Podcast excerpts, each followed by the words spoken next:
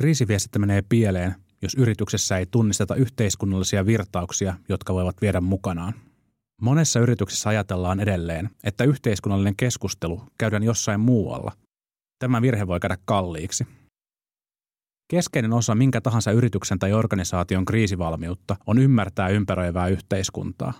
Suurin osa kriiseistä on sisäsyntyisiä, eli kyseessä on yrityksen omaan toimintaan, virheisiin tai arvoihin kohdistuva kritiikki, mutta koskaan kriisit eivät eskaloidu julkiseksi keskusteluksi tyhjiössä.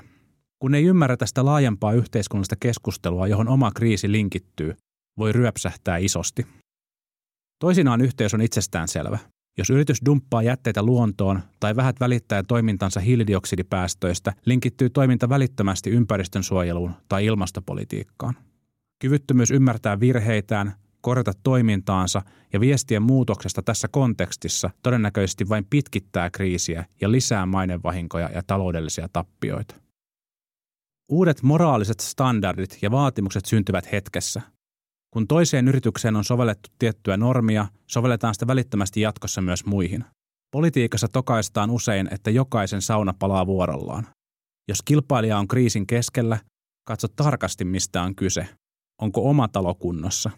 Toimittaja saattaa nimittäin soittaa seuraavaksi teille. Toisinaan yhteys voi olla epäsuorempi. YT-uutiset ovat valitettavan yleisiä. Eri tekijät vaikuttavat siihen, otetaanko irtisanomisesta ilmoittava yritys julkisuuden fokukseen. Mutta juuri nyt, kun koko poliittinen järjestelmä keskustelee hallituksen työllisyystavoitteesta ja työllisyyden merkityksestä hyvinvointivaltion ylläpitämiselle, on entistä suurempi todennäköisyys sille, että YT-uutiset nousevat ja nostetaan esiin. Jokainen tieto isoista irtisanomisista lisää painetta terävämpään työllisyyspolitiikkaan.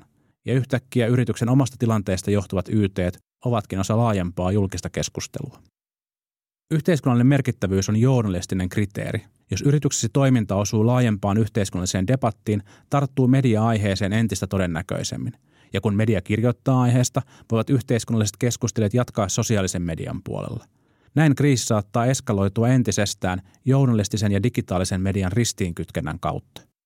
Yritykset eivät ole muusta yhteiskunnasta irrallisia kaupallisia toimijoita.